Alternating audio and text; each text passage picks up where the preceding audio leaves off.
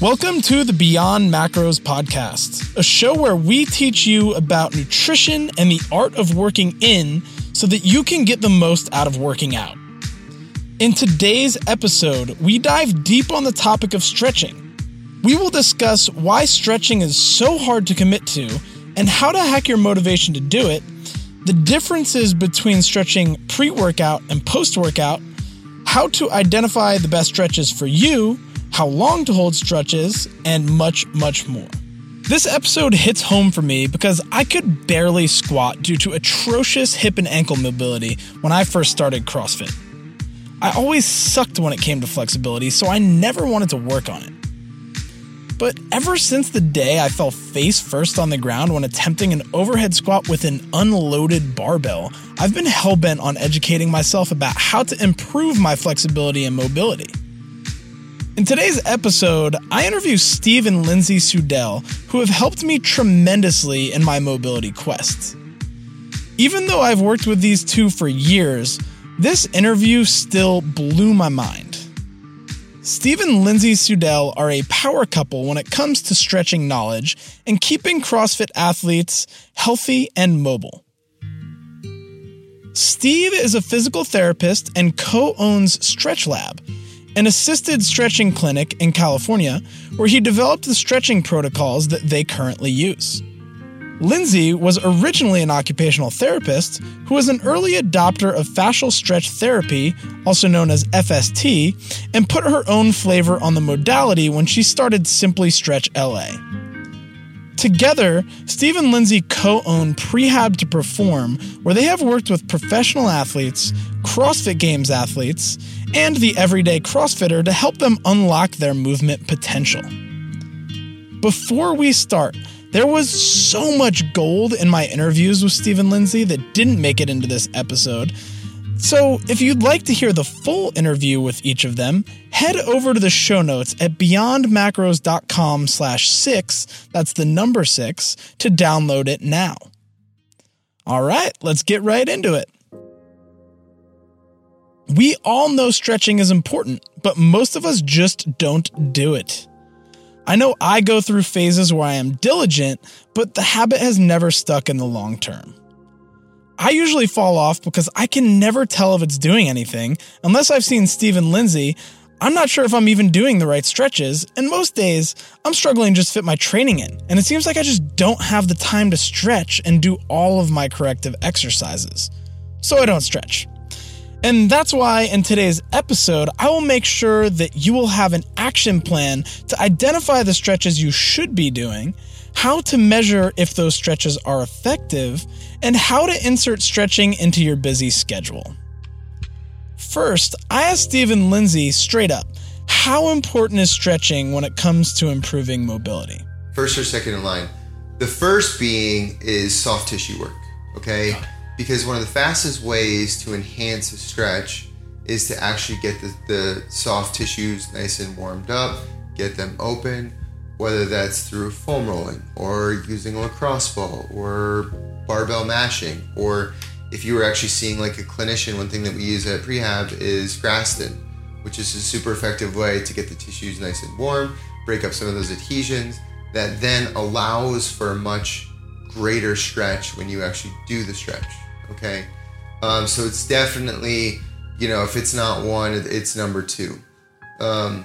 Because again, lack of mobility means that you cannot get into the positions that you need to get into in order to train at a high level for an extended period of time. Mobility is 100% number one. Without mobility, you cannot build strength adequately. You're setting yourself up for injury, so I always tell people you have to have mobility before anything else. Sounds like stretching and mobility are pretty darn important. Although they didn't just leave it black and white, Steve and Lindsay also talked a little bit about the different types of people they see and how important stretching is to each. Really, you can classify people into two main categories, but there's kind of a third off there, but it's just for simplicity, we'll just say we have two different types of people. We have stability people and mobility people. And then you kind of have a combination of the two. But I would say like your typical male who, you know, has been working out for a long period of time, who's probably developed a lot of tightness, they're more of a mobility candidate, meaning they could really benefit from the stretching much more so than, let's say, like a former gymnast who's super flexible, but now they lack the core control and the strength to actually keep them solid throughout the range of motion that they have. Yeah. So that's why I say that it really kind of depends. With that being said, you know, when we talk about the stretching like before and after, I think that pretty much everyone can benefit from dynamic stretching before they work out. And then it's just kind of the extent of how much stretching they need to do post-workout. Because one thing that you want to do, especially if we're talking about someone who's already like hyper-flexible, is we don't necessarily want to encourage hyper-flexibilities or hyper-mobility. So we still want them to stretch within, like, let's say, a normal range of motion. But we don't really want them overstretching past that. Versus the typical like former gym rat type person who's like really tight. Stretching is so important because if they're not stretching properly, then eventually injury will come knocking on their door. You know, especially most people can get away with it for a long period of time until the weight starts to go up. When the weight starts to go up, that's when it truly exposes those mobility issues that just kind of grinds on the joints more, just wears down the soft tissue. So it does kind of depend on the person. So the more that you know what type of body type you have will kind of help guide you in which direction you need to go with that. So if you have mobility issues, start taking notes, since this is the most important thing you can do to prevent injuries and improve performance. And if you're already flexible, keep your ears open, because Steve and Lindsay still will give you advice about where stretching fits into your routine and how often you should do it. Next thing I wanted to explore with Steve and Lindsay is how to assess which stretches you need to be doing. And it turns out that this can be difficult to do on your own, because if you struggle with a movement like the deadlift, it might not just be tight hamstrings. Well, there's a huge thing as far as like mobility and what your goals are, right? Yeah. So, you know, in the world of CrossFit, for example, like squatting is a huge thing. And sometimes people don't really know what is tight. They just know that they can't get their butt below their knees, you know, so they think that maybe it's, you know, their glutes are really tight and they don't necessarily know the stretches to do for that. When actually it could be their ankles that are tight or their calves. So that it's the movement breakdowns and functional mobility is much more complicated than just like, oh, I need to stretch my hamstrings. Right? Like mobility is much more complicated, especially related to function. So this is where it helps to get assessed by a professional, a movement-minded physical therapist, chiropractor, or even an FMS certified trainer are all good options if you are not confident in self-diagnosing your tight areas. Steve did have some insight he wanted to share, though, about how to determine what stretches to do before a workout based on the movements that will be involved. If you know exactly like what muscle groups you're going to work out, well, that's what you should also focus on with the specific stretches pre-workout. So if you can do like a lot of deadlifts that day, well, then I, you know, definitely recommend you do, you know, some sort of like maybe banded hamstring type stretch. As you probably picked up, Steve is hinting that pre-workout stretching looks a little bit different than the static stretching we are used to. All stretches are not created equal. What I tell people is that typically when you're talking about before a workout, you want to do dynamic stretching or ballistic stretching, to where, as an example, you're doing like leg swings, you know, to open up the hips, get those moving, because you want to have some sort of dynamic stretch before you work out, because just if you look at the overall like traditional stretch that people look at, which is a static stretch where they hold it for a long period of time, what you're essentially doing is you're putting that muscle into a state of relaxation, okay, which is not what you want before a workout. You want your muscles to be engaged, active, and ready to, you know, generate some power output. So the ballistic stretching is really important. And when I say ballistic stretching, you know, like leg swings, you might just do even just like 10 reps per leg, forwards and backwards, side to side. But what that does is it gets the central nervous system prepared for activity, but it also takes the muscles and the joints through the full range of motion that you're going to need to have during the workout. So you're lubricating the joints, you're mobilizing the fascia, you're bringing blood flow to the muscles. So you're getting those muscles nice and prepared for activity, that you should, as you do these stretches, progressively try to get like a little bit more and more range of motion as you do them. So that's your like gold standard for like a pre-workout. This is a relief to hear, because 10 to 15 reps of just a few dynamic stretches takes far less time than holding static stretches.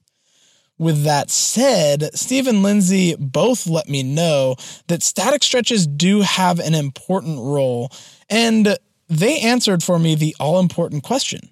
How long do I need to hold a stretch to see permanent results? Post-workout is where I do encourage the long-duration static stretching, where you're holding a stretch for anywhere between 90 seconds to 2 minutes, which is a lot longer than what most people typically think of with stretching. They typically think within the 30 to 60 second range. But the research has shown that it's, in order for you to get the full benefit of the stretch, you need to hold for at least that 90 seconds to 2 minutes. Okay. And that's where you can experience the physical permanent change over time, versus just the feel good sensation that you get in between workouts. I tell people to hold their stretches for 2 minutes per side. Just because in order to really get the full benefit of the stretch, you want that muscle group to be completely relaxed. You want it to completely let go. You don't want it still guarding and fighting you like our bodies subconsciously do when you're, stretching. Yeah. However, if you're getting ready to work out, if you hold a stretch for 2 minutes, your muscles are basically asleep. So are they really going to be ready to fire and run and jump and do all these things? No, like they're going to be clumsy, right? Yeah. So this is where we recommend more of a dynamic warm-up, people holding stretches for like 30 seconds or less. You still want to be holding the stretches, but just not quite as long a duration. Steve also took time to discuss with me the types of stretching that research shows to be effective. At Stretch Labs, they use a partner stretching technique called PNF stretching, or proprioceptive neuromuscular facilitation stretching, if brevity isn't your thing. This is one of the most effective ways to improve your range of motion with stretching. PNF stretching, the simplest way that I like to describe it is called contract relax, okay? And there's different forms of PNF stretching. But PNF stretching itself, if we look at how the body is set up, the first 30 seconds of a stretch, of a static stretch, the muscles are actually resisting you. They're resisting that tension. So what the PNF stretch does is essentially it tricks the muscles into relaxing much faster. What that does is that allows you to get to your true end range much sooner than that initial like muscular resistance to the tension. Okay, so one of the things that, for example, that we use in Stretch Lab is if we're stretching the hamstrings, okay? So what I would do is I would lift the person's, leg up by their heel. And then once I get to that sticky point, I would then tell the person to push into my hand, okay, activating their hamstrings for about 3 seconds. And then once they relax, then I can take them usually a few inches further. And I'll repeat that cycle anywhere between 3 to 5 times, depending on how the soft tissue is responding. Mm-hmm. If it's continues to respond favorably, then we're going to keep going. Once we get to that end range, then you hold it there for that static stretch. If you have a partner who you can do some PNF stretching with, Steve also outlined how to get the most bang for your buck using PNF stretching. It's been my clinical experience that, 3 seconds is fine. You don't need to push down with much force. You just need to turn the muscles on long enough so that they turn off.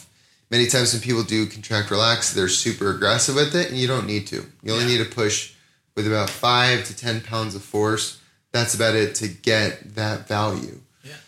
And it's one of those things that also goes back to, how much time is truly necessary to get the most bang for your buck. And, yes, you could hold the PNF stretches for longer, but really there's not much variance from holding the PNF stretch for 3 seconds versus 10 seconds, some studies show, to get into that full range of motion. Partner stretching, whether it is FST with Lindsay or PNF stretching with a partner, seems to be the superior way to improve range of motion. So the partner stretching is great because the thing about the partner stretching is it allows you to fully relax so that your muscles can let go much faster. when you're stretching yourself, and let's say, again, I love using the hamstring analogy. If you were to put your foot up on the bench and lean into the stretch and try to stretch your hamstrings, well, your body's also kind of dealing with some balance issues. You know, your body, those hamstrings are trying to help you balance at the same time that you're trying to also stretch them. Therefore, they're not going to completely relax the way that you want them to.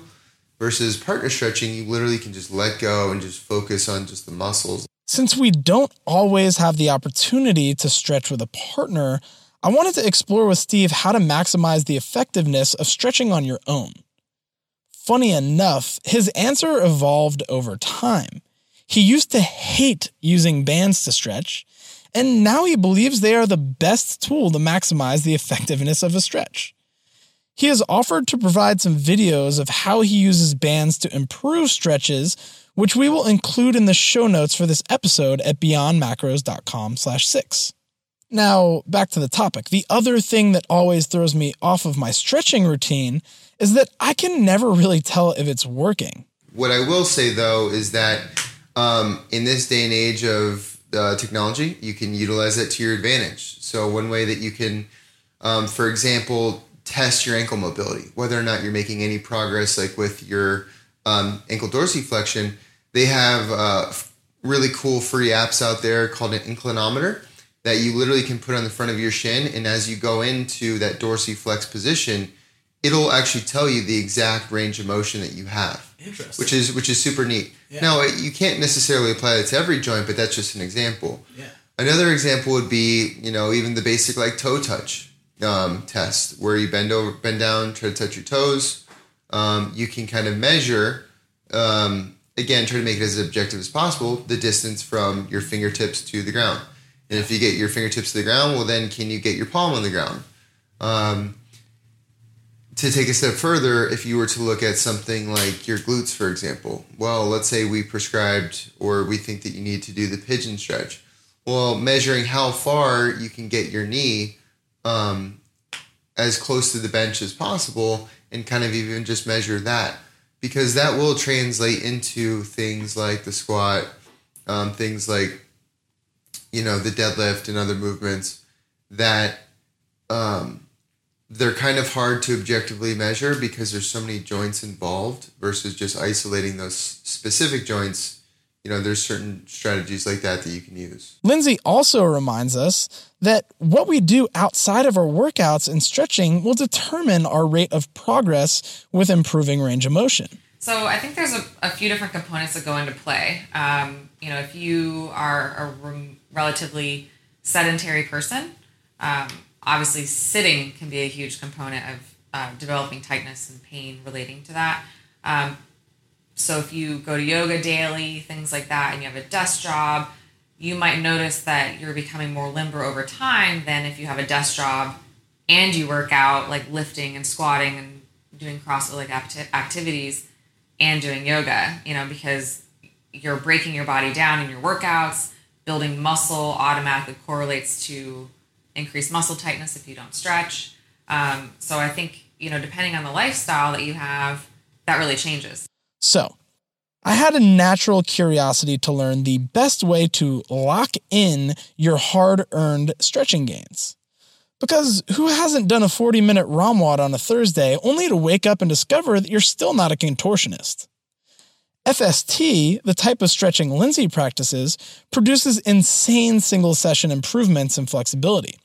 And she shared with us how she helps her clients maintain and improve upon those results in between sessions. If they are sitting at a desk all day, I tell them to get up, you know, every hour and make sure you're stretching and moving around, just to make sure that they're not getting back into those patterns of, you know, what's causing them pain or limited mobility. In Steve's opinion, there is another secret sauce that will massively improve the efficacy of your stretching routine and lock in those range of motion gains. Right when you develop that new range of motion, it's great to then supplement it with actual functional movement. So after you just did like 20, 30, 40 minutes worth of stretching, to go and do like 15, 20 air squats. Okay, it doesn't necessarily have to be weighted. But just to move throughout that full range of motion, what it does is it creates a motor pattern that your body now feels comfortable with. Because if you were to just stretch and then not do anything else, that's another big reason why people revert back to their original range of motion, because they didn't strengthen within this new range of motion. The body does not feel comfortable moving within that range of motion. Therefore, it puts you back into that tightness at that range of motion. So it doesn't have to be anything crazy. It doesn't have to be anything that necessarily requires weight. But I love doing like high rep functional movement, 15, 20 reps, maybe 2 sets would be good enough to, you know, keep you in that position. If you were doing some sort of upper extremity stretching that you're really tight with, if you had access to a barbell, even just doing 15, 20 presses over your head, nice and controlled, that'll definitely have a much more significant impact on your overall stretch gains. So the last thing I needed to get out of Steve and Lindsay were their hacks for inserting static stretching into your day. It's so important, but not everybody has time to do a full body routine holding each stretch for 90 seconds to 2 minutes. So here is some advice about how to sprinkle it into the day. Dynamic stretching are some of the best exercises that you can do like throughout the day. So I tell people like first thing in the morning when they wake up, you know, extra stiff. I love doing, for example, like bootstrappers or windmills or things that basically take you into like a squat position and then mimic like a deadlift position to mobilize your hips, posterior chain, ankles, you know, just do like 10 reps just to get moving. What that does is that also kind of puts you in a good position for just activities of daily living. Now, after you've been sitting at the computer all day long, or you've been driving a lot or traveling a lot, static stretches are great. So if you wanted to, like if you're watching TV at home, like after you get home from work, even just lying on your stomach and getting into a good cobra position on your elbows will help offset all of that flexion that they were in all day long. The way that I find most effective is during my first session with them, I'll take them through a full body stretch, really define where they are having the tightness and or weakness. And I give them very few little exercises or stretches that I want them to do. Most of the time it'll be 2 or 3 stretches, and I'll have them get really good at those and we'll see what happens. I just find that if I give people like too many things, then it's like paralysis by overanalysis and they just don't do anything. So usually I try to give people, especially, you know, clients that have desk jobs or commute a lot, I try to give them ones that they could easily do either at their desk or, you know, at their car, honestly. Just because it has to be something that's easy. They're not going to be getting crazy looks from coworkers, you know, things like that, that just make life a little bit easier. So yeah, I usually give them like 2 or 3 stretches that I want them doing every day. In between sessions, and that kind of consistency can make a huge difference. We covered a ton of information in my interviews with Steve and Lindsay, and there was some absolute gold that didn't make it into this episode. For some visual guides to stretches mentioned in this episode, and to download the full audio from my conversations with Steve and Lindsay, head over to the show notes at beyondmacros.com/6. That's the number 6. You can find more written and video resources from both Steve and Lindsay at prehabtoperform.com. You can follow them at Prehab to Perform. That's Prehab, the number 2, Perform on Instagram, or Simply Stretch LA on Instagram for Lindsay. If you're ever in the Los Angeles area, I highly recommend getting a stretch from Lindsay or one of the Simply Stretch LA practitioners and setting up a movement assessment with Steve. They've helped my mobility out massively, and I'm a big believer in their processes. I would also be super grateful if you would leave a review on iTunes for the podcast right now.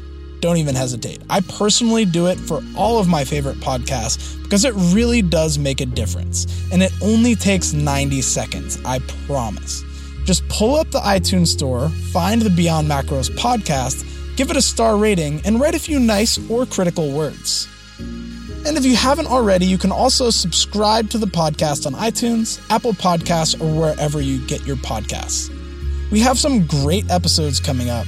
And next week, I speak with Beyond Macros coach, Frank Ixarian, who has been on the road traveling for months and has some great insights about the value of travel and how to take amazing trips without breaking the bank. I personally think travel is an incredibly important piece of the puzzle when it comes to working in, and it can have a huge benefit when it comes to staying stoked about working out. So go subscribe and download that episode when it comes out, and I look forward to seeing you next week.